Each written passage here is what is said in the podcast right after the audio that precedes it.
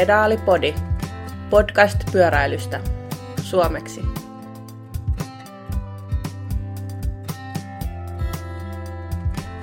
Hei ja tervetuloa Pedalipodin kolmanteen jaksoon. Tänään meillä käydään läpi maantiepyöräilykauden viimeiset kilpailut sekä tutustaan oikein kunnolla syklocrossin maailmaan, sillä meillä on Pedalipodin ensimmäinen vieras Ruu Helseäksestä.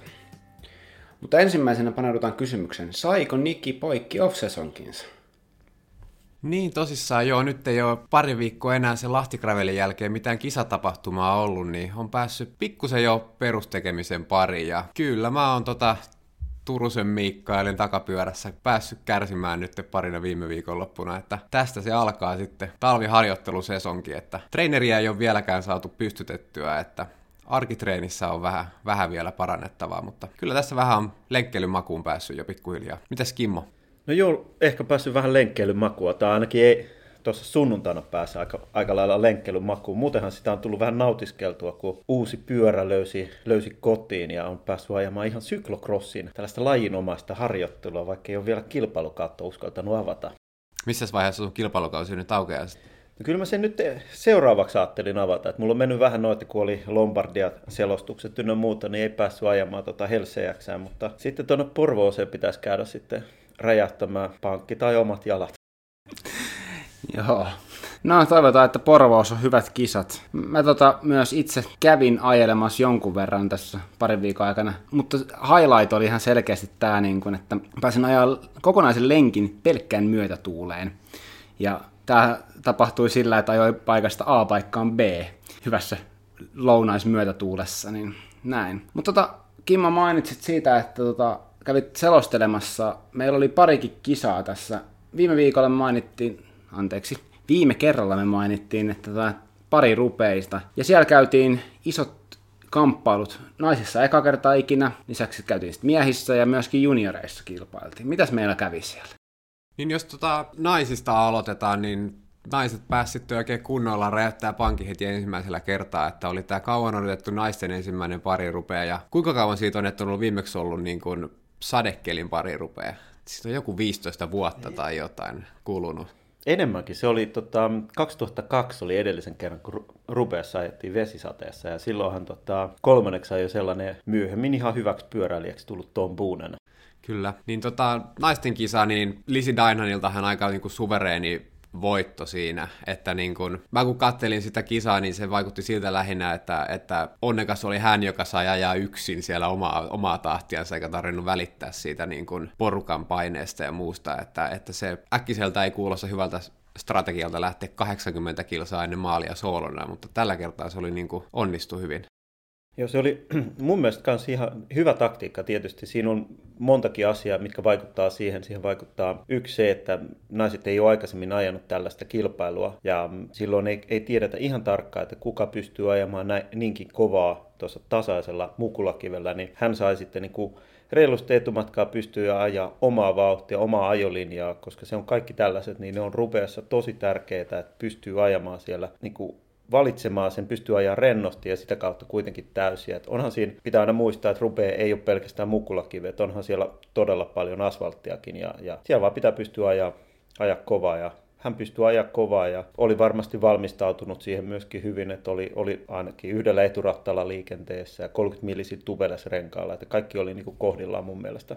Tuosta sanoit, että kova vauhti, niin siis äh, Lizzie Dynanin voittajan keskinopeus oli yli 40 kilometriä tunnissa naisille, ja hän ajoi kisasta 80 kilsaa yli yli puolet. Eikö se ollut naisten kisamitta ei ollut, ei ollut 150 tai jotain? Ei, ei, ei ollut, että olisiko se ollut, sehän oli niin kuin yllättävän lyhyt myöskin, mm. ja, ja toki siis kova on, on ajanut. Et niin. Vaikka siinä on ollut sellainen sivumyötäinen koko matka, niin se on kuitenkin hirveän kova vauhti, ja kaikki ne mutkat, mitä se hän joutui siellä ajamaan, niin ei, ei ole missään tapauksessa helppo. Niin, että siis naisten kisa yli puolet soolona, sisältäen kaikki mukulakivisektorit ja yli 40 keskiarvo, niin keskinopeus, niin aika, aika kovaa, kovaa menoa. Joo, tosiaan se naisten kisamitta oli 115,6 kilometriä. Eli kaksi kolmasosaa soolona, yli 40 keskari. Hattu päästä. Hattu päästä ensimmäiselle tuohon pave-sektorille, kun pääsi, niin hän lähti siinä irti ja sen jälkeen koko matka yksin. Mm. Ja oli aika upeata pyörän käsittelyä siinä monessakin kohtaa, niin mutkasta avasi jo kaasua ja takapyörä tulee kivasti sladissa ja pysyy koko ajan hanskassa. Et se, oli, se oli hienon katsottava. Ää, ja tällä pave-pätkällä tarkoitetaan, pave-sektorilla tarkoittiin niitä mukulakivipätkiä, mitä, mitä, mikä tekee pari rupeista pari rupeen käytännössä. Joo, ehkä tota, voisi sanoa näin, että Marianne Foss jätti siinä selkeästi tota, taka-ajon liian myöhäiseksi, että pääsi sen takia sitten, pääsi lähelle, mutta ei ollut yksin enää voimia ajaa sitten sitä viimeistä eroa kiinni. Ja siinä vaiheessa, kun lähti ajamaan kiinni, niin siinä oli Lisi Dagnanin tiimikaveri, eli Salongo Porkhiin, oli takarenkaassa, eli Trekki pelasi aika, aika täydellisesti tämän pelin.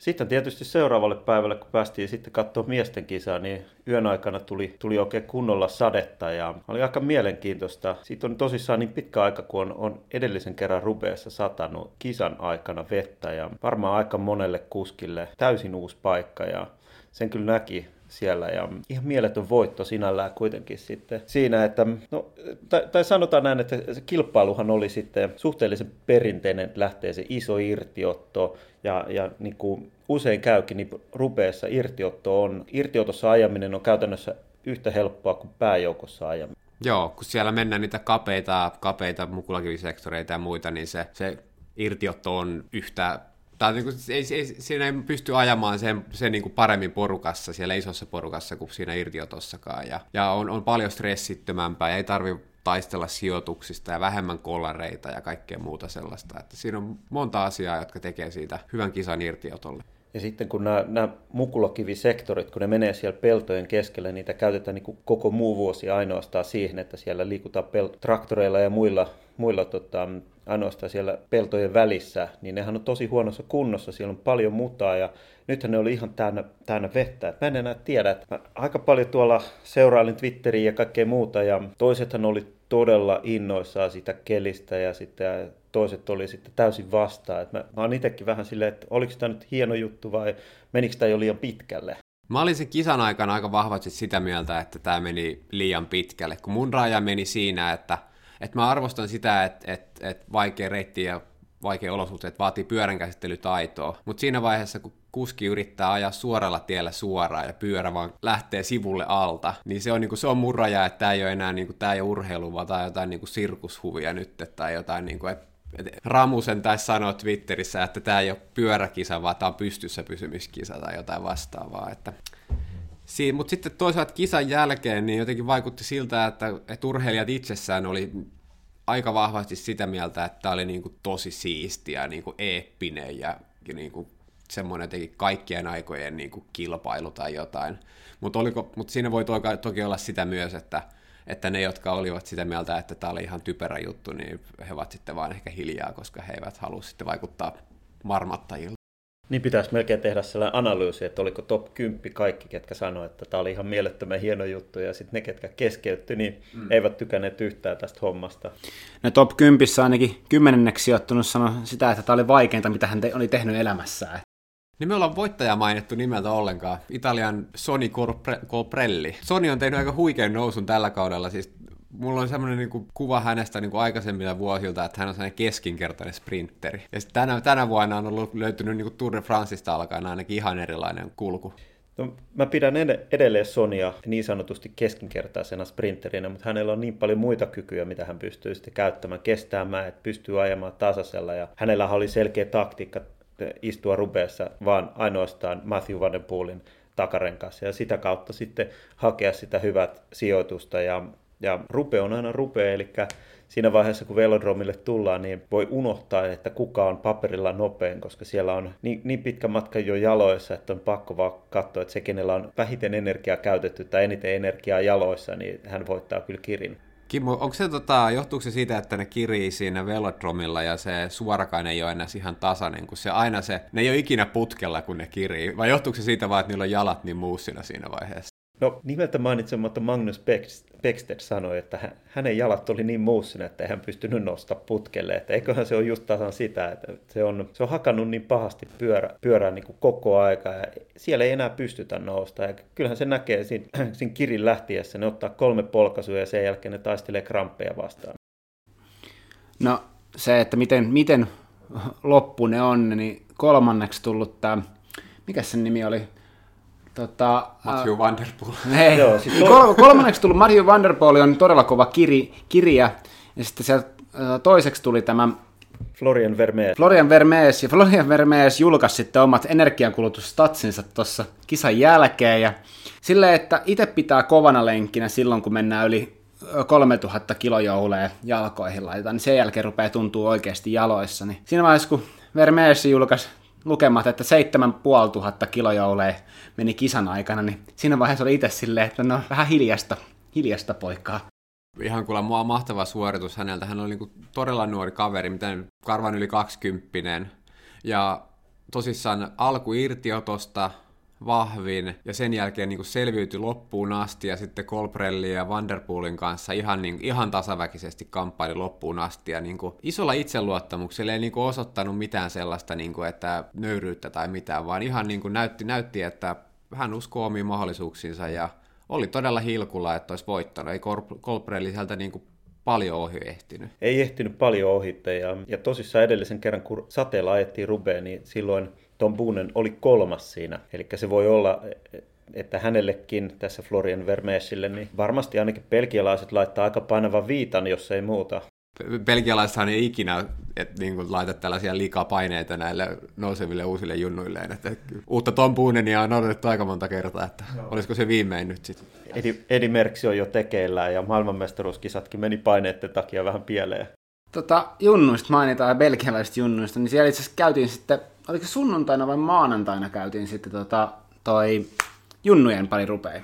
Se taisi olla maanantaina joo, ja siellähän meillä oli sitten myöskin tota, suomalaisen edustusta, eli Axel Chelberi. Hän ajoi sitten todella hyvin, ja myöskin tällaisessa niin kuin ihan kauheassa kelissä. Mä käytän sanaa kauhea, koska siellä on niin paljon vettä ja mutaa, niin ei se ole enää kiva ajaa siinä minun mielestä ainakaan. Ja, ja hän oli 20. Se on kyllä tosi kova suoritus. Mua hämmästyttää eniten toi, että siellä on onnistuttu maanantaina ajamaan kisaa, että voidaanko siellä niinku sulkea tiet sille, että ihmiset pääsee töihin silti ja muuta tällaista. Oli kuin ihan poikkeuksellinen maanantai-kisa. No se on Pelkiässä pyöräily on vähän niin kuin korkeammalla tasolla kuin Suomessa. Että Suomessa ei saada suljettua teitä edes ja siellä pystytään pitämään monta päivää kiinni ne. Joo, sitten meillä ajettiin vielä, tämä oli pari rupea ajettiin siis niin kuin tuossa viik- samana viikonloppuna, kun edellinen jakso tuli, ja nyt sitten, nyt edellisenä viikonloppuna, tässä kun me äänitään tätä, niin tota, ajettiin vielä Illombardia, ja sitä ajettiin paritourit. Ja Illombardia on yksi näistä viidestä monumentista, mitä, mitä yhden päivän kisoissa on. Ja mitäs meillä siellä kävi sitten? No täytyy nyt aloittaa vähän, että siellähän Italiassa tietysti on tämä, nämä hienot, hienot syysklassikot, johon kuuluu sitten myöskin Trevalli Varesini ja, ja Milano Torino muun muassa ja, ja Coppa Agostini. Mitkä kaikki sä oot näistä?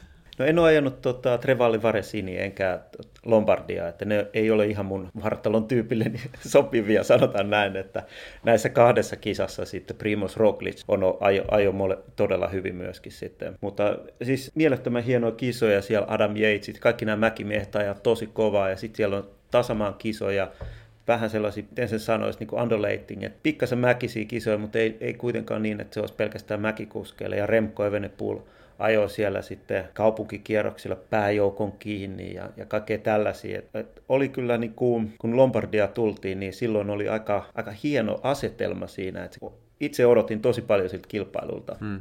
Lombardiahan on tällainen sanotaanko oikein kunnon mäkikuskien monumentti sitten, että siellä on aika usein, usein näitä niin kuin etappiajojen kuskeja. Joo, siellähän on 4650 nousumetriä tänä vuonna. Et se on aika paljon, kun ajetaan 240 kilometriä. Mm. Hauteroutin ajana voi sanoa, että se on paljon, koska meidän kuningattaretappi oli saman verran. Että se, on, se on monta nousumetriä se. Joo, sehän oli tota, jännittävästi poiketen koko kaudesta, niin se oli niin, niin perinteinen käsikirjoitettu kilpailu kuin olla ja voi. Ja, ja se teki sen, että vaikka se ajettiin siis kovaan, heillähän oli 40 keskenopaiset. Voitto, voittoaika oli aika tasan kuusi tuntia. Ja koko aika ajettiin kovaa ja sitten se vaan kiristyi loppua kohden. Sinne ei ikinä se irtiotto saanut sellaista hirveät isoa ja, ja ihan mieletön sitten loppu vielä. Että se viimeinen mäki, kun se kesti, tota, viimeinen iso mäki, niin se kesti vielä se 25 minuuttia melkein näiltä huippuilta, niin se on aika monen testi siihen loppuun. Ja sieltä sitten vaan Tade Pogacar yhtäkkiä löytyi mäen päältä yksin. Ja sitten siellä vähän paikallinen mies käytti tietuntemusta,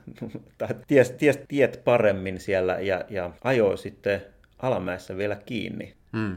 Niin Fausto Masnadahan on tämä oli Quickstepin kuski niin sitten voi vähän niin kuin kritisoida Quickstepin taktiikkaa, koska kattelin tuossa esimerkiksi YouTubessa erittäin hyvä Chris Horner tekee analyysejä näistä kisoista, niin hän osoitti, miten Masnada oli poltellut tikkujaan aika paljon itse asiassa sen kisan aikana, että kävi, kävi paikallinen mies oli vähän kävi niin sanotusti kuumana, että hän, hän, hän halusi itselleen sen tuloksen tänään, ja, ja niin kuin, tai oli, oli todella aktiivinen siinä kisan aikana, ja, ja sitten, että hän oli se, eikä Julian Alaphilippe, jonka niin kuin Quickstep sitten, minkä kortin Quickstep pelasi siinä lopussa. Ja Masnada käytti todella paljon voimia siinä, että ajoi Pokakarin kiinni siinä alamäessä ja niin kuin todella paljon käytti voimia niihin kiihdytyksiin mutkista ulos ja tällä tavalla sai sitten Pokakarin kiinni siinä kyllä. Toki hän säästi sitten aika paljon voimia, kun ei vetänyt enää, mutta siinä käytiin vissiin aika kivas keskustelu sitten da- Davide Bramatin kanssa, että Quickstepin huoltoautosta, että ilmoitettiin, että sä et muuten nyt vedä yhtään, että sieltä saattaa Julien Alaphilippe tulla, tulla kiinni vielä ja silloin sulle tulee vähän erilainen, erilainen rooli tuohon ja ymmärtäähän sen sinällä, että jos sä oot neloskapteenina kilpailuun lähdössä ja sä ajat kotikylän lävitse tässä kilpailun aikana ihan niin kuin viimeisen 20 kilometrin aikana, niin kyllähän siellä vähän varmaan polttelee ajaa itsellekin sijoitusta ja, ja ainahan siinä on sitten, jos pääsee sen kympin verran istumaan toisen peesissä, niin tulee se sellainen tunne, että ehkä mä tästä sitten voitan vielä kirin. Niin monumentissa kakkonen ja vielä kotikisa suorastaan, niin tämä on hänen uransa kovin sijoitus, että kyllä nyt Julianilla on niitä voittoja jo niin on, omasta niin takaa. On. Ja huonolle kaverille ei hävinnyt. Että täytyy muistaa, että Liespast on Lies voittaja, Ranskan ympäriä voittaja, Tireno Adriatikon voittaja. Niin... Mikäs lista se oli kuskeista, jotka on saman kauden aikana voittanut Grand Tourin ja kaksi monumenttia? Oliko Merckx Koppi ja nyt Poka? Suurin piirtein taisi olla tuossa, että ei niitä paljon muita ole kyllä ei pystynyt. Ja kaveri on 22 vai 23, että vielähän ker- kerkeisi voittaa pari monumenttia tuohon sitten. Tota, pitäisikö me avata itse asiassa, mitä nämä monumentit on? No siis nehän on tietysti nämä suurimmat yhden päivän kilpailut, mitä, mitä pyöräilyssä käydään. Että tot, totta kai se alkaa sitten hienosti Italiasta Milan Sanremosta. Sitten meillä on seuraava monumentti löytyy äh, Ronde van Flanderen, eli Flanderin ympäriajo, äh, Liespaston Lies, äh, Paris-Roubaix, Mä laitan sen aina siihen, koska se on normaalisti aina samoihin aikoihin tuossa, tai niin kuin viikko ennen Liespaston Lies, ja sitten sen jälkeen, meillä taida, ei meillä taida olla, kun sitten sen jälkeen... Ei, se on neljä kevätklassikkoa ja yksi syysklassikko. Niin. Kyllä. Ja sitten meillä käytiin itse asiassa vielä viimeinen World Tour-tason kilpailu, ää, pari Tours jota se ei taida olla World Tour-tason kilpailu, mutta tota, se on kuitenkin siis yksi isoimpia kilpailuita ja se oli, pari Tour oli ennen tällainen niin kuin sprintereiden maailmanmestaruuskilpailut, joka, joka tota, vähän samantyyppinen kilpailu kuin Milano San Remo, mutta tota, ja nyt se on tehty hyvin muodikkaaksi ja, ja sinne on lisätty tosi, tosi paljon tällaisia hiekkatiepätkiä, siellä ajetaan näiden viinitarhojen välissä ja se on kyllä, se on eri kilpailu Mä en ihan tiedä, että miten paljon mä sitä niin kuin arvostan, koska nimi on se vanha tuttu pari tour ja, ja siinä, sitä kautta mä aina asemoin sen sellaiseen sprintereiden kilpailuun, niin tota, nyt, se on, nyt se on täysin eri kilpailu. Tällainen niin kuin, äh, Prokuskeilla on sellainen joku sellainen vähän epävirallinen semmoinen valtikka, joka on siis se, että kenellä on hallussaan kovin keskinopeus sisältävä, tai nyt kovimman keskinopeuden ollut kilpailu, niin no, se oli, tämä kilpailu oli aika, aika pitkään aina pari tours, että se oli varmaan sitä sitten tasaisesta reitistä ja tällaisesta, että, että kun sulla on tasaisella reitillä yhden päivän kilpailu, Joo, niin jo. se johtaa aika usein sitten koviin keskinopeuksiin. Joo, nyt ei ole ihan tarkkaa tietoa. Mun muistaakseni niin siellä oli siis niin kuin lähempänä 50 oli nämä keskinopeudet. Se oli kyllä todella nopea ja, ja niin kuin, no sprintereille hyvä kilpailu. Ja se oli niin kuin, nythän kun nämä kilpailut on niin kuin käytännössä tässä, että se oli, kun moni halusi käydä ajamassa sen viimeisenä kilpailun nopeana kilpailuna ja se oli sillä ohi. Voittaja Ranskan raskainen FDJistä sprinteri Arno Demar, joka osoitti mun mielestä siinä lopussa, että hän on vähän ehkä monipuolisempi kuski kuin pelkkä, pelkkä kirimies vaan, että, että aika ihan niin kuin omilla ansioilla mun mielestä jopa niin kuin pääsi siihen niin kuin kovalla iskulla siinä loppuvaiheessa sai niin kuin muodostettua sen ryhmän sitten, josta sitten kiri voittoon. Joo, ja kyllä joutui niin kuin tekemään oikein kunnolla töitä sen, sen voiton eteen, että se oli hienon näköistä. Siellä oli siis kaksi irti, irtiottoa kuskia edellä, jotka sitten tota, jouduttiin ajamaan siinä kahden ihmisen toimesta vielä kiinni, ja se oli aikamoista niin kuin kissa- ja hiirileikkiä ennen kuin se ero rupesi sitten pienenemään. Viimeisellä 300 metrillä taisi tulla kiinni, Kyllä. ja sitten, sitten Demar veti vielä sellaisen 300 metrin kirin siihen sen jälkeen, kun ei ole ajanut kiinni nämä kaksi ja kyllä mä mietin siinä vaiheessa, kun mä katsoin, että 300 metriä nyt lähti, niin kun avattiin kirjeet, et, et, et miten noin pitkää kiri voi ajaa. Ei, ole, ei, ole, ei ollut enää liidauttimiestä, niin joutui vetämään liidautin ja kirin siihen niin kuin itse molemmat. Olikohan kiihtyvä kiri vai sellainen hiipuva? Se näytti kyllä ihan siltä, että täysiä veti alusta alkaen. Puristettiin kaikki, kaikki mitä tä- tällä kaudella oli voimia enää jäljellä. Että toi kansainvälinen maantiepyöräilykausi on, on loppunut, niin sittenhän tietysti jatketaan tuohon syklocrossin puolelle ja sehän on siitä kiva laji, että sitä harrastetaan Suomessakin to, tosi paljon ja, ja siihen liittyen meillähän on sitten Helseäksästä Ruu myöskin kertomassa meille vähän toimintaa. Et kerro meille vähän Ruu ilo ja kunnia olla mukana ensimmäisenä vieraana. Ja tota, Rue on tosiaan nimiä, mutta ehkä nykyisin ei tunnista enää viiksistä tuolla, mutta, mutta usein hatusta usein, kun, kun crossista puhutaan. Tota, mä en kilpaile pyöräilyssä, enkä, enkä oikeastaan koskaan ole kilpaillutkaan. Mun, mun harrastus on lähinnä maantiepyöräily, ja sitä nyt on kohta 15 vuotta ajeltu. ajeltu ja tota, tai jos on ihan tarkkoja olla, niin Swiftissä ajan kilpaa. Se, se on mun, mun kisa-harrastus. Muu pelottaa vähän liikaa. Tota, mutta nykyisellään suurimmaksi näkyy ehkä pyöräilypiirissä tota Helseäksä ja ylipäänsä syklocrossiin Suomessa eteen. No otetaanko me vähän Helseäksä historiaa? Mistä tämä alkoi? Mä, siis mä muistan, on ollut pitkän aikaa tämä Helseäksä. Jossain vaiheessa oli jopa tässä pääkaupunkiseudulla kaksi, voiko sanoa jopa kilpailevaa sarjaa ajot ajo näitä crossikisoja. Joo, ja tota, kilpaileva ehkä on äh, variaatio tai, tai transformaatio tai miten sitä ajattelee. Äh, mä palasin Suomen, asuin pitkään Jenkeissä ja palasin tuossa 2009 Suomeen siinä vaiheessa jo pyöräily hurahtaneena. Ja tota, maantiepyöräilyn lisäksi sellainen laji kuin syklocross kiinnosti tosi paljon. Ja, ja siihen aikaanhan tota, se syklocrossia seurattiin sillä että katsottiin pikselöityä striimiä jostain netistä ja Michel Witz selosti Belgia, Belgian hollanniksi sitä. Ja nykyisin totta kai näkyy GC näiltä Eurosportilta, englanniksi selostettuna vähintään, niin vähän, vähän semmoista nostalgiaa siihen vanhaan juttuun. Mutta tosiaan oli, oli siihen lajiin hurahtanut, se oli todella siistin näköistä ja myös Suomen kun tulin, niin täällä oli silloin, uh, ajettiin SM-kisoja, uh, mutta muuten ei juurikaan kauheasti ajettu. Että Helsingissä pääkaupunkiseudulla vaikutti semmoinen kuin VPCX, ja, ja tota, VP tarkoittaa tässä joko vääriä pyöriä tai vääriä polkuja. Ja, ja tota, sitä voi ajatella ehkä, että niin hyvin vaikeana maastopyörä ää, ää, reittinä, jota ajettiin sitten kaiken näköisillä, joskus fikseillä, mutta suunnilleen syklocrossin näköisillä pyörillä. Joskus juotiin kaljaa myös samalla, kun ajettiin niitä pyöriä. Olen kuullut, että jotenkin, jotenkin tälle on mennyt varsinkin kylmällä talvella kuulemma lämmitti. Ja olen jopa nähnyt, että siellä on naamiasasuja. Batmankin on tainnut ajaa niitä. Kyllä. Batman, Batman teki tota, itse asiassa silloin kun mä aloitin tätä hommaa, niin Batman teki sielläkin esiintymisen. Ja tuosta ehkä, ehkä ylipäänsä se, että mä en nähnyt Suomessa semmoista niin kuin sitä syklocrossia, mitä mä halusin. Halusin nähdä, että, että oli tosiaan VPSX, joka oli hauskaa. Itsekin siellä kävin monta kertaa, se oli hyvä meininki.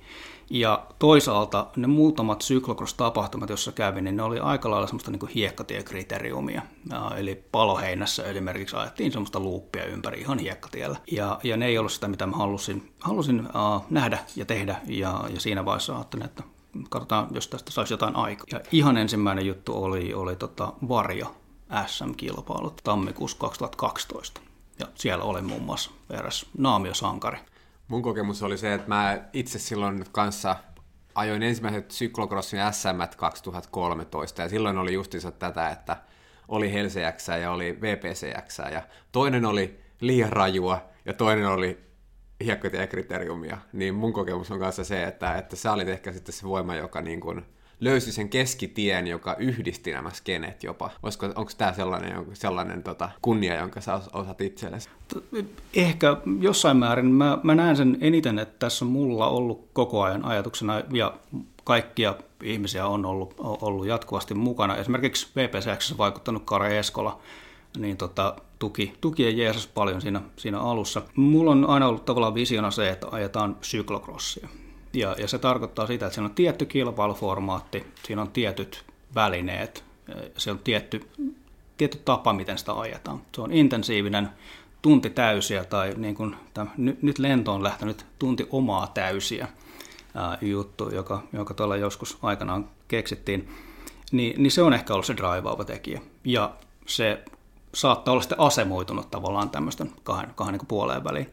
Ja kun Suomessa ajetaan, niin, niin sehän ei ole ihan sama kuin, kuin Belgia Hollanti, jotka on näitä äh, lajin, lajin valta-alueita, äh, vaan mennään sitten pikkusen Suomi-kulmalla, että meillä ei esimerkiksi äh, maaperä ei ole samanlaista, niin tuota, se asettaa pieniä rajoitteita, mutta niin, niin lähellä kun päästään sitä ideaa, mikä siinä hommassa on. Et ole vielä ajattelut sitä sopivaa hiekkakuoppaa etsiä, minne sen Suomen koksainen saisi tehtyä sitten. Nyt on itse asiassa mahdollisesti löytynyt yksi sellainen, että oltiin tänä, tänä vuonna tota ensimmäinen kilpailu, oli tuolla Kouvolan Valkealassa, ja siellä oli erittäin hyvä hiekka, hiekkakuoppa, ja tota, sitä voidaan ehkä vähän kehitellä eteen. Pikkusen pidempi lasku siihen täytyy saada vielä, että se olisi koksaiden uh, veronen. Mutta tota, toi on ehkä se, se alkusysäys, se, se varjo SM. Äh, SM-kilpailuthan oli silloin Suomessa äh, yleensä syys-lokakuussa äh, ja, ja ehkä hieman idealistisenakin silloin ajattelin, että tämä nyt on ihan väärä aika, koska maailmalla ne ajetaan kauden lopussa, joka on tammi, äh, tammi tota, helmikuu, riippuen pikkasen, pikkusen paikasta. Ja näin rohkeasti lähdettiin ajamaan sitä tammikuussa pyörää tuonne ulos 33 millisillä renkailla ja, ja muistaakseni oli nastatkin kielletty ja lunta oli aika paljon.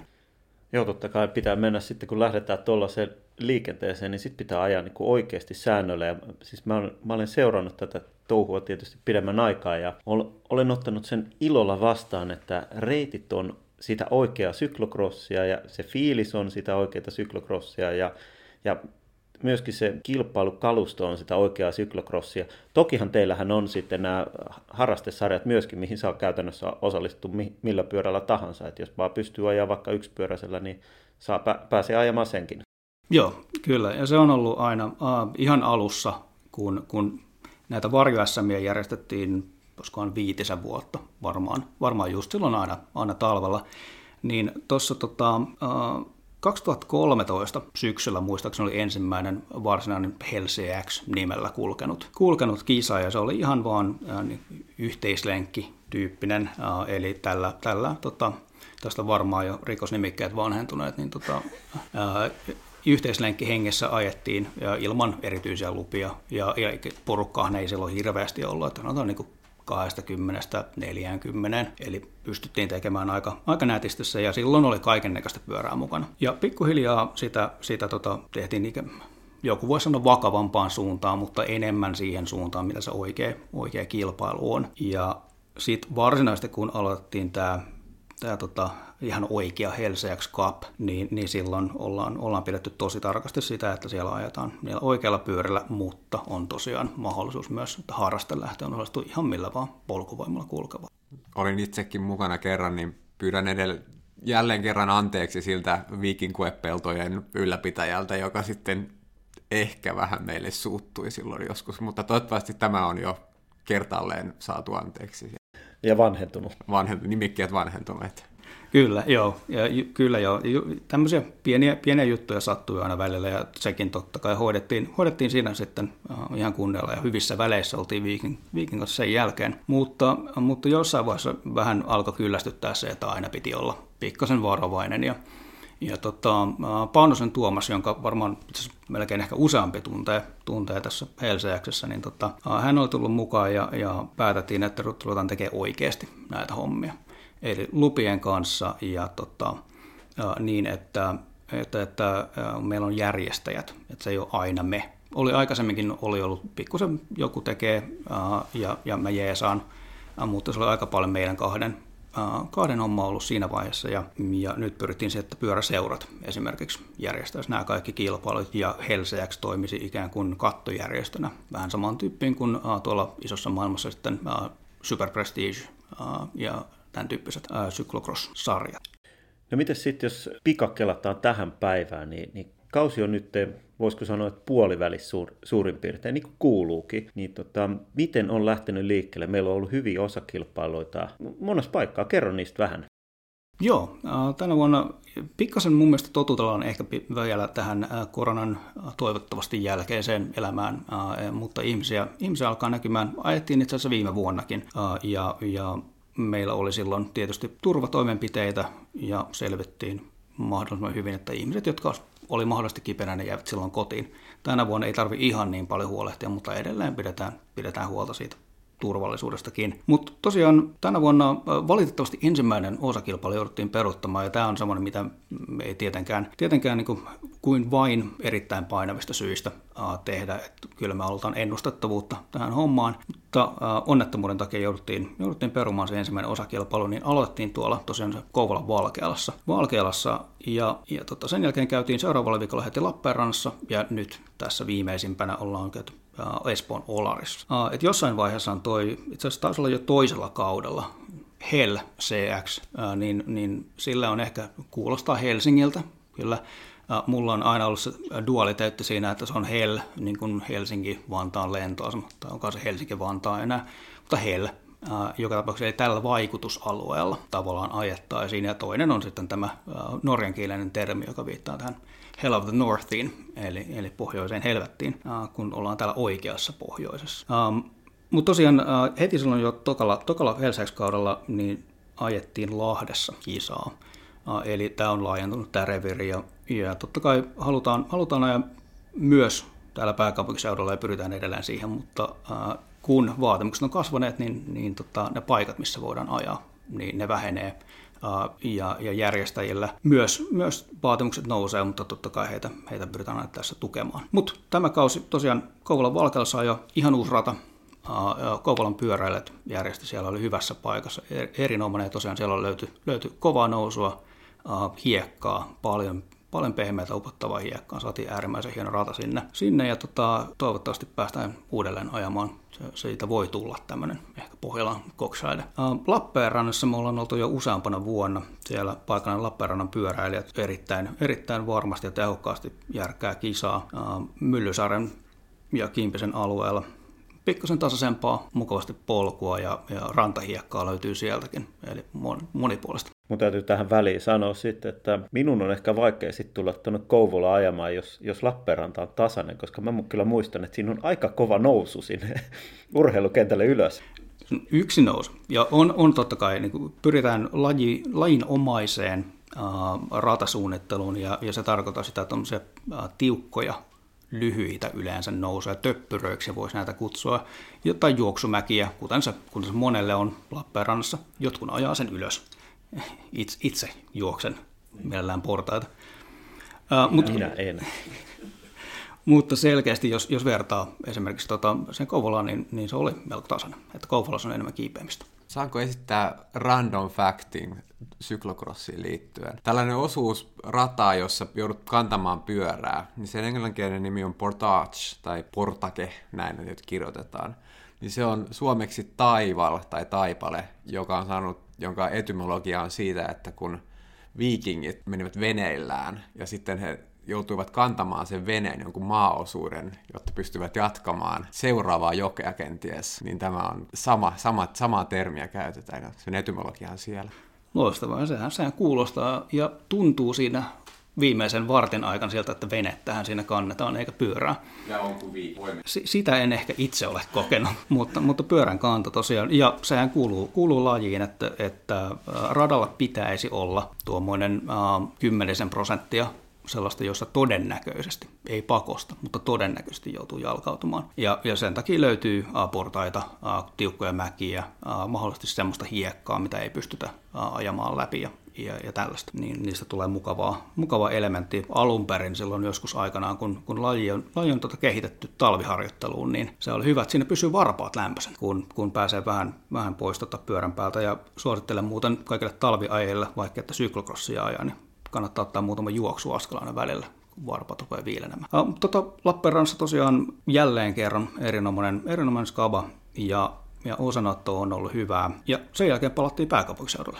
Ja nyt viimeisimpänä oli tuo Olarin Olarin kilpailu, joka aikaisemmin on ollut IK32, espoolaisen pyöräilyn mahtiseuran tota, järjestämä. Ää, tänä vuonna he antavat sen kunnian tuolle Raptor Stangalle, jota disclaimer itsekin, itsekin edustan, tai en edusta ehkä, kun en aja kilpailla, mutta olen jäsen, jäsen siinä ja tota, pääsin sitten rakentamaan rataakin ihan enemmän kuin yleensä. Uh, mutta todella mukavasti oli jälleen sää suosinut. Meillä on semmoinen perinne, että stangan kilpailussa sataa vettä. Ja, ja niin tänäkin, tänäkin vuonna pikkasen vähemmän, mutta saatiin tämmöistä lajiin myös kuuluvaa mutaisuutta. Aikaisemmat pari kilpailua oli ollut aika lailla, aika lailla kuivia. Uh, ja Olariin saapui myös äh, vähän kansainvälisiä tai kansainvälisesti uraa tekeviä suomalaisia vahvistuksia, eli äh, Minna-Maria Kangas, äh, taanoinen myös maantiepyöräilyn Suomen mestari. Ja tota, tällä hetkellä hän on Sveitsissä ajamassa. On ollut, nyt tuli Suomeen hetkeksi aikaa ja tuli, tuli ajelemaan, ajelemaan Helseäksää. Samoin meidän nuoret, nuoret kovat lupaukset Ai Juntunen ja Veeti Vaini oli, oli mukana tuossa ajamassa. Ja, ja pistivät vähän pakkaa uusiksi se oli hieno nähdä taas, miten, miten, miten kovaa oikeasti, oikeasti nämä tulevaisuuden toivot sitten vetää tuolla. Mä oon voittanut Aajin kerran syklokrossissa, mutta Aaji taisi olla 15-vuotias silloin. Helsiäks Myllypuro never forgets. Kyllä. Itse en ottanut koskaan voittaa Aajita missään lajissa ja, ja muutenkaan en ole päässyt päässyt, meillä on vähän semmoinen ajatus tuossa, tuossa Helsäksessä, että ajettaisiin itse aina yksi kisa kaudessa, mutta käytännössä ei ole toteutunut, että sen verran aikaa menee järjestelyissä, mutta koetan pitää tatsia yllä jollain tavalla. Luulen, että ne aika, että voittaa mitään, niin on, on aika kaukana.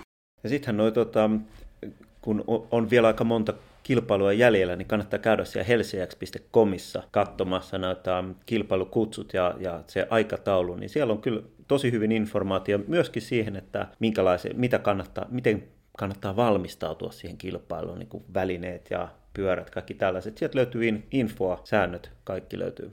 Joo, me ollaan tehty, koetettu tähän mahdollisimman helpoksi, helpoksi sekä osallistuminen että tämä tavallaan lajin ymmärtäneminen silleen, kun, kun me se ymmärretään. Että joskushan on ollut hieman tämmöistä, ei, ei väärää, mutta erilainen käsitys siitä, mikä cyclocross on. Se on työmatkapyörä tai se on mitä nyt gravelpyörä.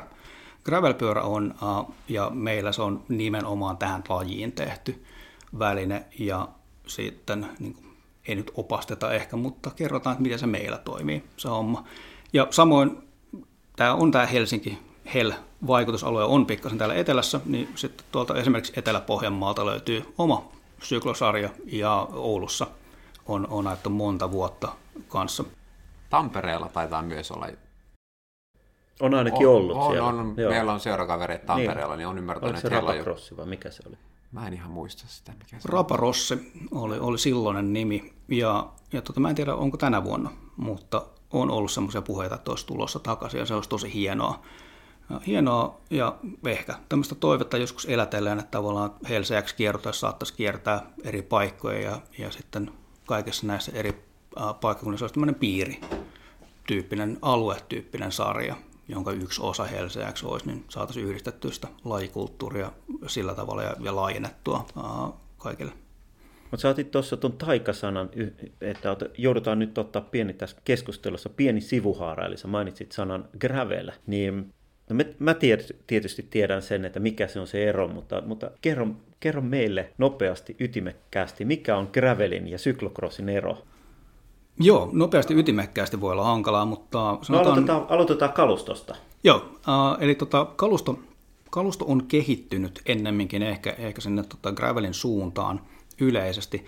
Se on monesti paljon monipuolisempi äh, ja, ja helpompi käsitellä. Eli jos, jos jonkunnäköinen yleinen ero tehdään näiden välillä, niin gravelpyörä on usein vakaampi, suuntavakaampi ajaa, eikä ihan niin ketterä ja mukavampi pitkällä. Pitkällä välillä vähän samantyyppinen kuin maantiepyörä hyvin, hyvin monella, monella mielellä. Syklokrossissa taas olennaista on se, että se pyörä on aika ketterä. Liikkuu juuri sinne, minne se halutaan. Ja tota, se on myös pikkusen yleensä geometrialtaan sillä että ajoasento on korkeampi, jolloin tasapaino on, on merkityksellisempi. Mutta on ehkä suurin ero, ero noissa pyörissä. Käytännössä kyllä gravel-pyörällä voi ihan hyvin ajaa syklocrossia.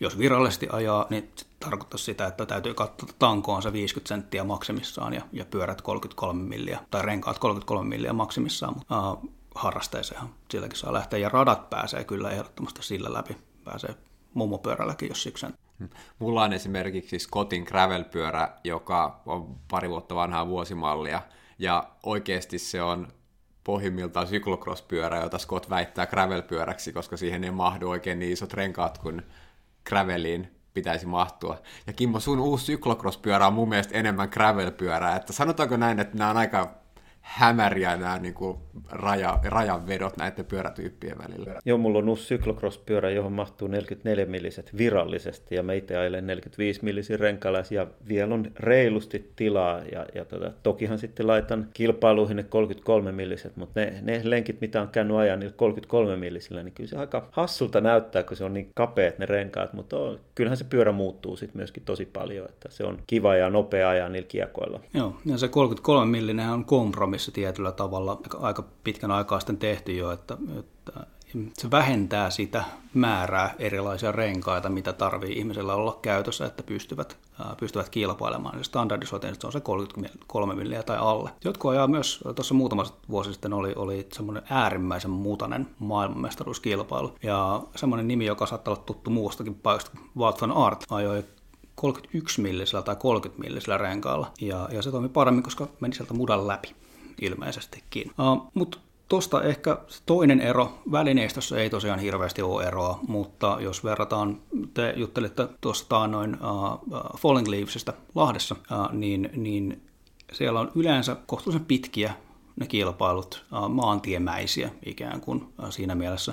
Että cyclocrossissa ajatus on se, että ajetaan tunti täysiä tai sitten eri, eri sarjoissa äh, hieman pienempiä, että tällä hetkellä äh, esimerkiksi toi naisten, naisten sarja ajaa 50 minuuttia, äh, juniorit sitten ajaa puolta tuntia, 20 minuuttia, 15 minuuttia, niin että pystytään ajamaan mahdollisimman kovaa se koko, koko setti. Se on ehkä sen suurin, suurin ero moneen muuhun lajiin. Jopa XCO on, on pidempi, se on yleensä puolentoista tunnin luokkainen XCO-kilpailu, mutta muuten hyvin samantyyppinen ja samanlaiset kuskit pärjäävät pärjäävät molemmissa lajeissa aika hyvin. Ja tämä tekee mun mielestä syklocrossista tavallaan niin kuin ehkä pyöräilyn kaikista alalajeista sen niin kuin aloittelijaystävällisen, alo, aloittelijaystävällisimmän aloittaa kilpaileminen, koska vaikka olisit kuinka hidas, niin se on silti vain tunnin kilpailu. Ja, ja se on niin kuin, ja se huono, miten se on, huonompi kuntoinenkin, niin jaksaa paljon helpommin taistella tunnin kuin sitten vaikka esimerkiksi jotain neljä tuntia tai jotain. Että se on hauskaa, vaikka ei olisikaan aivan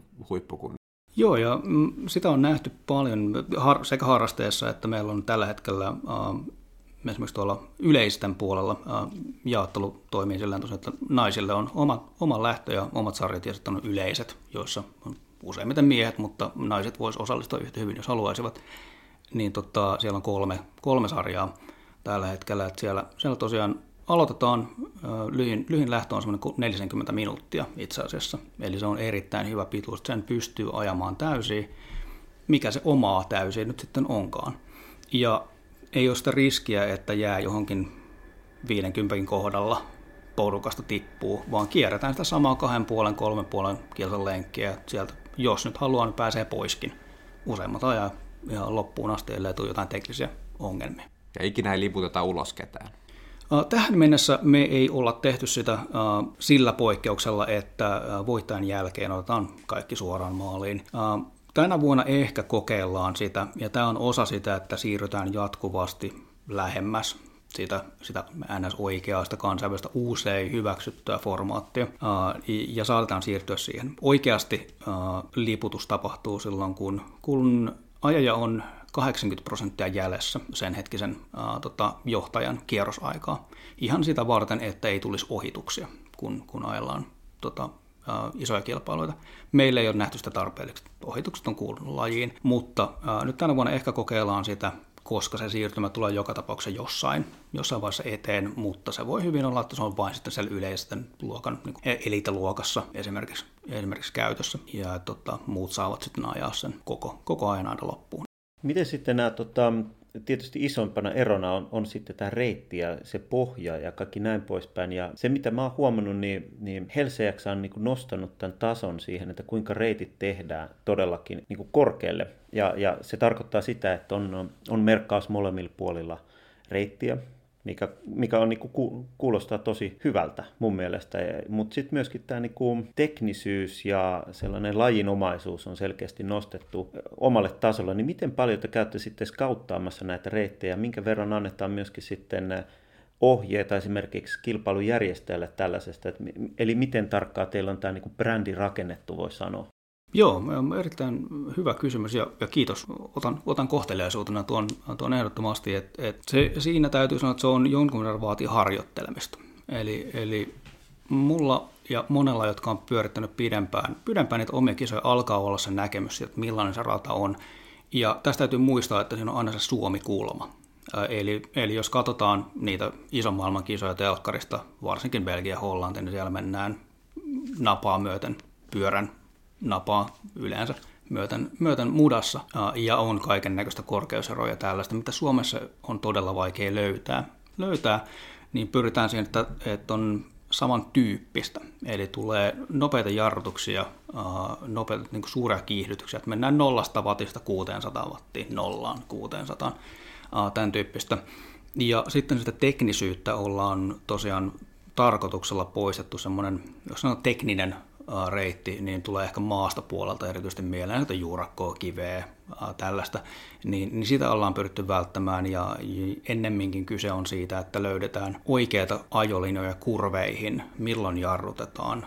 Ja totta kai aina kun on mahdollista, niin sitten pyritään, pyritään pikkasen hankaloittaa sitä alustaa, että viistorinteet, muta, nurmi, tämän tyyppi tähän puhtaana maantien ilona voin sanoa se, että, että vaikka Helsingin radat ei teknisiä, niin kyllä teknisesti taitava kuski silti ajaa niissä paljon kovempaa, koska vaikka se ei, ei olisi, teknisyys ei olisikaan sitä, että oh my god, mä kuolen, jos mä kaadun nyt, koska mä lyön pääni tuohon kiveen, niin tota, silti se niin kun, teknisesti taitava kuski pystyy ajamaan niitä, niitä kovemmalla vauhdilla niitä helppo, helpompiakin mutkia ja pitämään yllä suurempaa momentumia niistä hitaista mutkista päin.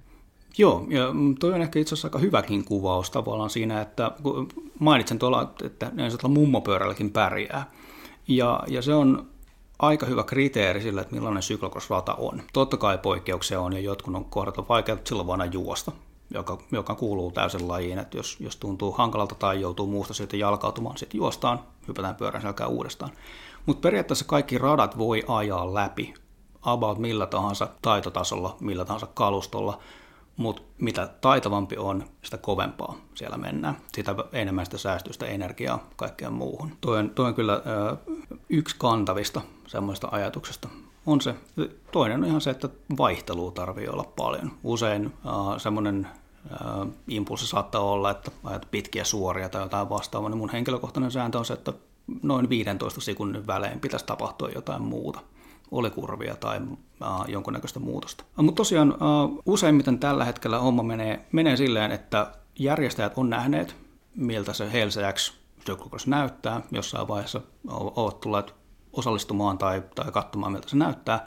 Eli heillä on kohtuullinen idea siitä, miten se homma kannattaisi mennä. Ja sitten erityisesti uusien järjestäjien kanssa niin vuoden pari ensimmäisen niin käydään niitä ratoja vähän tarkemmin läpi. Uh, et käydään käyn itse usein ajamassa ja, ja teen sitten ehdotuksia ja, ja hienosäätöä tulee aika paljon. Eli juuri esimerkiksi se, että miten kurvi kannattaa vetää, kuinka tiukka se pitää olla, mihin kohtaan, kuinka paljon annetaan vauhtia siihen, jotta siitä tulee mahdollisimman, ei välttämättä hankala, mutta sopiva siihen kohtaan rataa. Niin, niin tämmöisten nyanssien löytäminen, se vaatii aikaa ja, ja kokemusta, jota ilostulla olen, olen huomannut, alkaa löytyä aika monesta nurkasta nyt tässä vaiheessa. No Helsiäksä on, on paljon kehittynyt siitä alkuajoista, niin, niin mit, mitä me saadaan sitten tulevaisuudessa? Mitä me voidaan odottaa vaikka viiden vuoden päästä? Minkä, minkälainen visio teillä on sitten? Että miten, miten isoksi ja miten hienoksi te saatte tehtyä? Että onko meillä sitten kiinteitä ratoja jossain tuolla ja, ja mitä kaikkea me pystytään, niin kuin, tai, tai sanotaan, että ei odotuksia, vaan minkälaisia toiveita teillä on enemmän?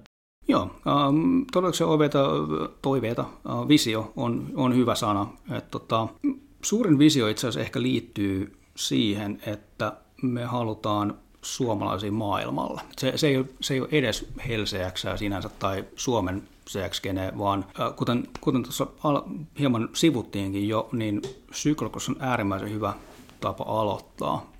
Äh, pyöräily se on erittäin hyvä junnuille. Samoin kuin XCO, ei XC Maraton, mutta XCO, josta ajetaan niin kuin oikealla, oikealla radalla uh, Bemaxi BMX-pyöräily, joka on erittäin suosittu varsinkin pienempien, pienempien uh, tota, piirissä, niin mun, mun näkemys on se, että cyclocross, XCO ja BMX on ne, mistä Suomessa on realistiset mahdollisuudet päästä maailmalle, kun nyt sisävelodromi puuttuu, rata olisi sitten se yksi. Maantiekausi on Suomessa niin lyhyt, että se on äärimmäisen hankalaa. Ja näissä lajeissa kaikissa pystytään treenaamaan pyörän käsittelytaitoa ja semmoista niin lyhyttä voimantuottoa VO2 Max harjoittelu, joka täysin konvertoituu. Et voi olla semmoisia tuttuja nimiä kuin no, Bart Van Aert mainittiin, Matthew Van Der Poel, uh, Marina Foss, uh, Lucinda Brand, uh, Jolanda Neff, äärimmäisen kovia kuulette ihan maailman, maailman huippuja uh, taustalla lähteneet. Niin se on ehkä se yksi, yksi juttu, että me halutaan, halutaan mahdollistaa sitä. Uh, toki myös kasvattaa helseäksää uh, ja Suomen syklokoskeneen ylipäänsä. Eli, eli mitä paremmin pystytään, pystytään vaikuttamaan siihen, että muuallakin tulee näitä, me ei voida kaikkea tehdä, niin niin sitä, että näitä alueellisia sarjoja useampiakin pystyy, niin se on se toinen juttu. Ja kyllä, meillä on ollut sellainen tavoite, joka antaa meille myös suuntaa, että me saadaan Suomeen se UCI-kilpailu jossain vaiheessa. Ja itse asiassa tällä hetkellä näyttää siltä, että UEC, eli Euroopan pyöräunioni, he haluavat laajentaa omaa reviriään ja, ja ovat innokkaasti tarjoamassa kilpailuja eri puolille Eurooppaa ja, ja se voisi olla sellainen, että siitä lähdetään. Ensi vuosi tulee ehkä liian nopeasti, mutta viimeistään sitä seuraavana vuonna. Koitetaan, koitetaan tosissaan lähteä siihen, mutta se vaatii myös sitä, että, että löydetään ne järjestäjätahot, jotka pystyy sitoutumaan tähän. Ja sanoisin, että myös sitä, että saadaan tuon Helseäksi kapin pyörittämiseen lisäjäisiä. Tällä hetkellä Panosen Tuomas ja minä erityisesti pyöritään sitä Sami ja Matti, jotka nykyisellään tota, Nordic Gravel Seriesia pyörittää. He olivat pitkään mukana, mutta nyt totta kai tämä gravel-puoli on heillä. heillä ja, ja tota, tällä hetkellä meillä on kolme henkeä Tuomuksen mun kanssa. Kaksi Ilkkaa, toinen tekee grafiikkaa, toinen, toinen taloushommia ja sitten Siiri on tullut meille kanssa auttamaan tässä operatiivisessa hommassa. Niin tällä menee tämä nykyinen malli, mutta sitten kun oikeasti pitää ruveta tekemään isoa maailmanluokan kilpailua, niin sitten siihen tarvitaan jo lisää jeesiä. Eli, eli tämmöisiä juttuja meillä tässä ehkä lähitulevaisuudessa. Sitten kun Suomessa on se Cyclocrossin World Cup-kisa, niin mikä on Ruen lempparireitti, missä se olisi, mikä, mikä se olisi se, tällä hetkellä se, se rata, jolla se järjestäisit sen Hietsu? Onko Hietsu? Ei ole, Hietsu ei ole, se on hienossa paikassa ja sen on monia hyviä piirteitä, mutta sanotaan, jos mietitään realistisesti sekä vaatimuksia, joita uusajilta tulee esimerkiksi fasiliteettien, varikkojen, tällaisten suhteen, niin se, se rajoittaa sitä, sitä mahdollisuuksien avaruutta, sanotaan nyt näin. Niistä radoista, millä ollaan tähän mennessä ajettu, niin todennäköisesti tuo kivikko tai sitten keinokallio saattaisivat olla sellaisia, jotka sopii tähän. Totta kai pidetään silmällä muita. Ja jos saa asettaa toiveen, niin, niin tota, en tiedä onko tuttu teillä, mutta Lappeenrannan linnoitus ää, olisi ehkä maailman hienoin syklokross-kilpailu. Etias Crossissa on ajettu tota Hulst. Hulstissa viime vuosina kisa ja siellä mennään tosiaan kaupungin vanhojen muurien päällä.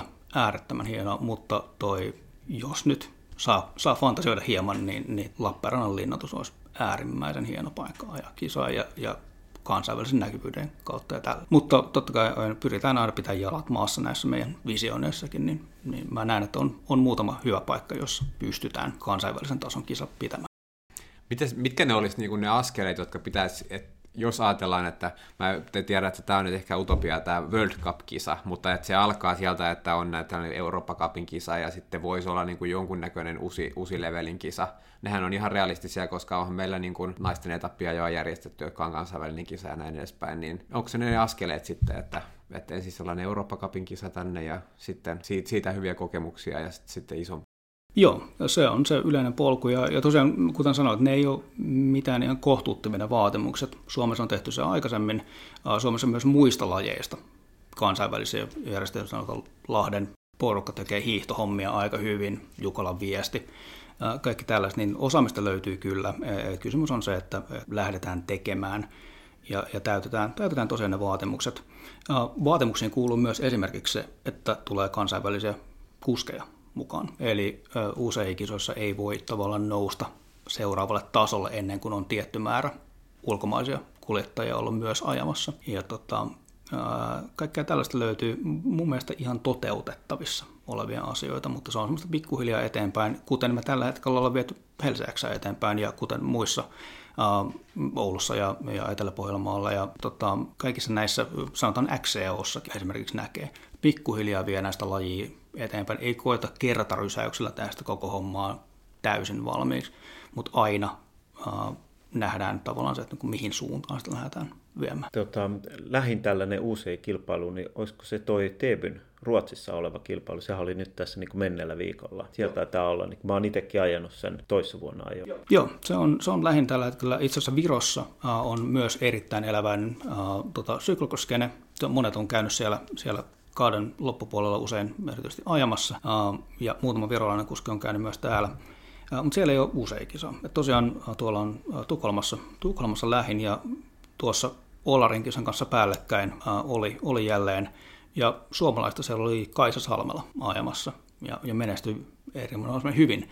Siellä oli voittajaksi selviytyi aikaisemmin mainitun Magnus Backstedin tytär Zoe Backsted, joka Uh, myös tuossa taannoin voitti maailman mestaruuden uh, pyöräilyhommissa, niin tota, on, taso on ollut melkoisen kova kuitenkin. Ja se on hienoa nähdä, että, että tota, meiltäkin, meiltäkin pärjätään niissä kinkereissä.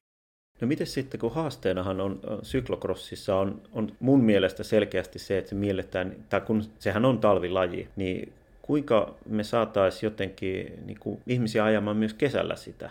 Tai kyllähän sitä pitäisi harjoitella, jos haluaa niin kuin ajaa hyvin, niin silloin pitäisi olla meillä jonkunlainen, jonkunlainen kiinteä rata tai jotain tällaisia. Niin onko tällaisia suunnitelmia, voi, onko tällaisia edes unelmia? onko meillä mahdollisuutta saada, saada joku syklokros-rata Suomeen, mikä olisi ympäri vuoden auki?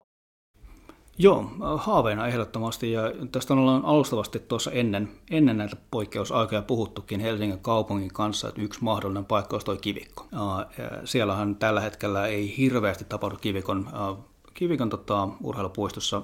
Siellä on lajeille omat että se on jalkapalloa, se löytyy BMX-rata, mutta se iso puistoalue on lähinnä frisbeegolfin käytössä tällä hetkellä. Ja meidän näkemys on, että sinne saisi vähintäänkin semmoinen semi-pysyvän radan jollain tavalla merkatun, ja sieltä löytyy semmoisia elementtejä. Saadaan hiekkaa, saadaan vähän kiipeämistä, nurmikkoa, viistorinnettä, off-camber, eli äh, viistorinteessä väärään suuntaan äh, tehtävää kurvia, niin, niin kaikki tämmöiset elementit olisi mahdollista rakentaa sinne. Ja toivottavasti ehkä saattaisi myös olla mahdollista jopa muokata sitä siihen suuntaan, että se toimisi syklokosharjoittelun, vaikkapa hiekkakuopan rakentamisen, sitä voi käyttää sitten beachvolleyssa tai, tai petankissa tai mitä tehdäänkään sillä, sinä aikana, kun siellä ei olla ajamassa. Eli tämä olisi totta kai äärimmäisen hyvä, hyvä harjoittelun kannalta, eikä välttämättä edes sillä, että tarvii olla kesällä, keväällä, mutta syksyllä. Kilpailu on kuitenkin vain tietty määrä, ja niin sanotaan elokuussa lähdetään harjoittelemaan että syklus spesifiä harjoittelua, niin silloin olisi hyvä päästä jo tiettyihin paikkoihin. Nythän erilaisia porukoita harjoittelee siellä sun täällä ja, ja tota, he, heillä on omat hyvät paikkansa, missä voi, voi tämmöisiä juttuja treenata. Ja toi menee ehkä toi, että pitäisikö syklokossia ajella kesällä, niin, niin se menee ehkä siihen ajatteluun, mikä meillä on, että me ollaan annettu tavallaan jatkaa myös kautta sinne loppupäähän.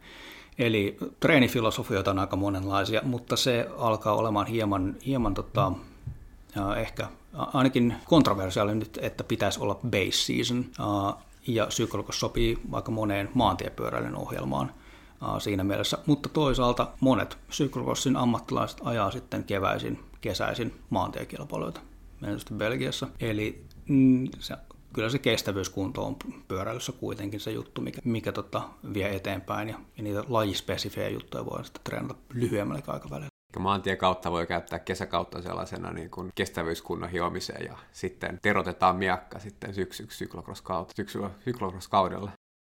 Joo, juuri näin. Tai maastopyöräilyhän tietysti, äh, siinä pysyy sitten myös te- toi äh, pyöräilytekniikka. Tekniikkuunnossa ja maastopyöräily on enemmän positioitunut tuonne kevät kesäkaudelle, kun, kun sitten taas syklokros on tosiaan talvilaji.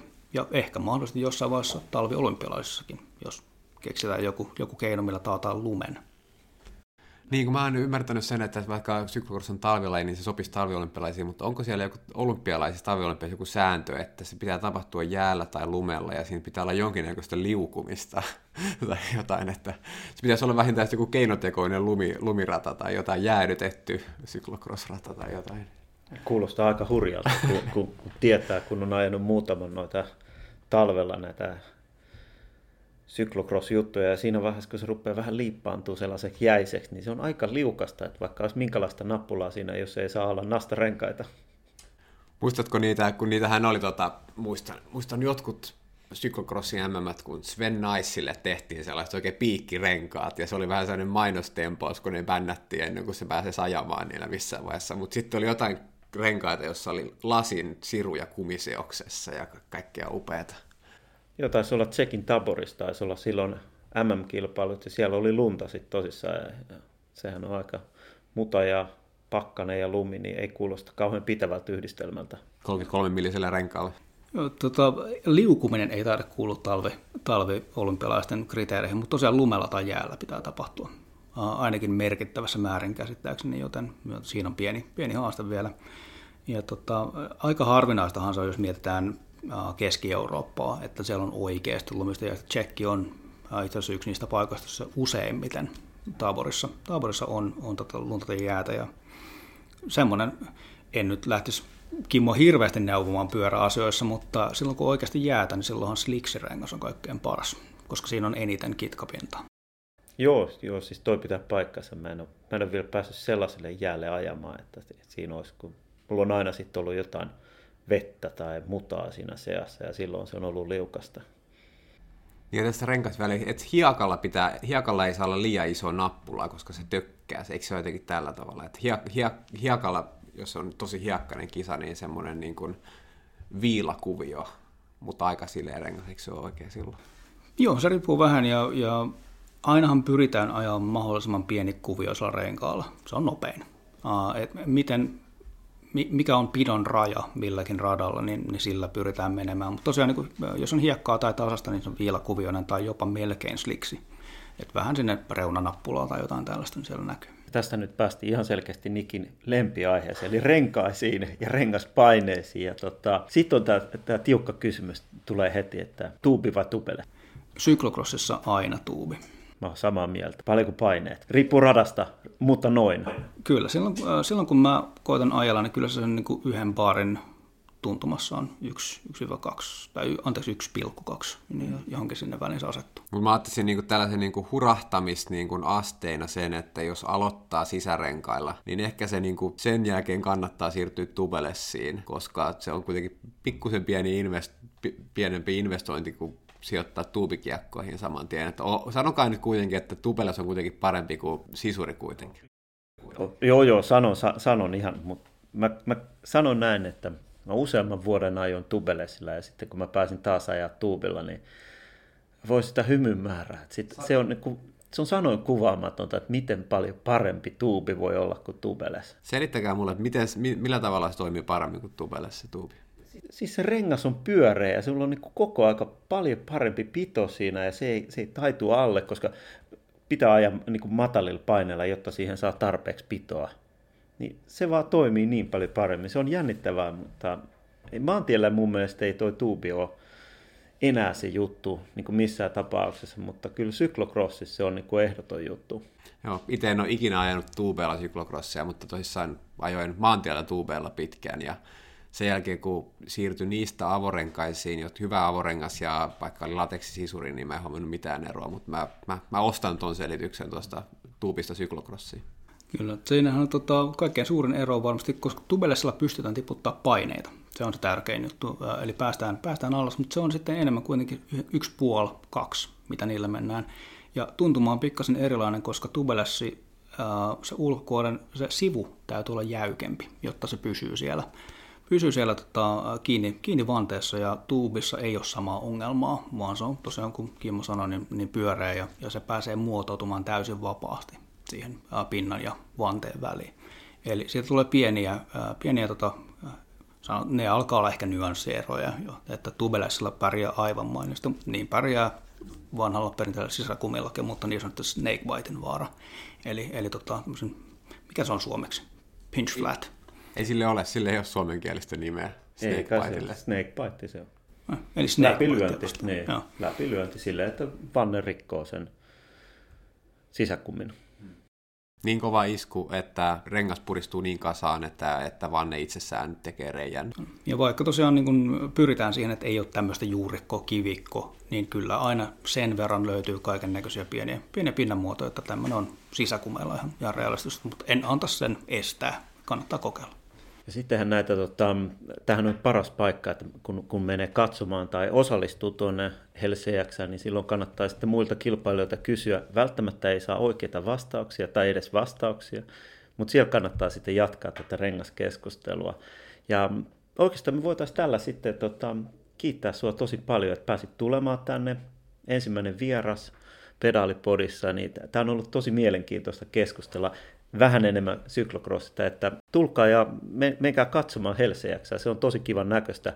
Aina pääsee katsomaan sopivasti siellä niin kuin kilpailukeskuksesta lähes koko reitin. Siihen pyritään ja, ja meidän luottotoimittaja Kahvelolta aina aivan loistavat kisa, kisaruuat siihen. Kiitos tosiaan paljon, oli, oli mukava olla täällä mukana. Kiitos. Kiitoksia minunkin puolesta. Mikäli haluat pysyä ajantasalla uusista jaksoista, niin laita seurantaa pedal, at pedalipodi sosiaalisessa mediassa. Lisäksi olisi hienoa, jos pystyisitte laittamaan arvostelut meistä vähintään Google-podcastiin tai Apple-podcasteihin tai Spotifyhin. Kiitoksia ja hyvää syksyä!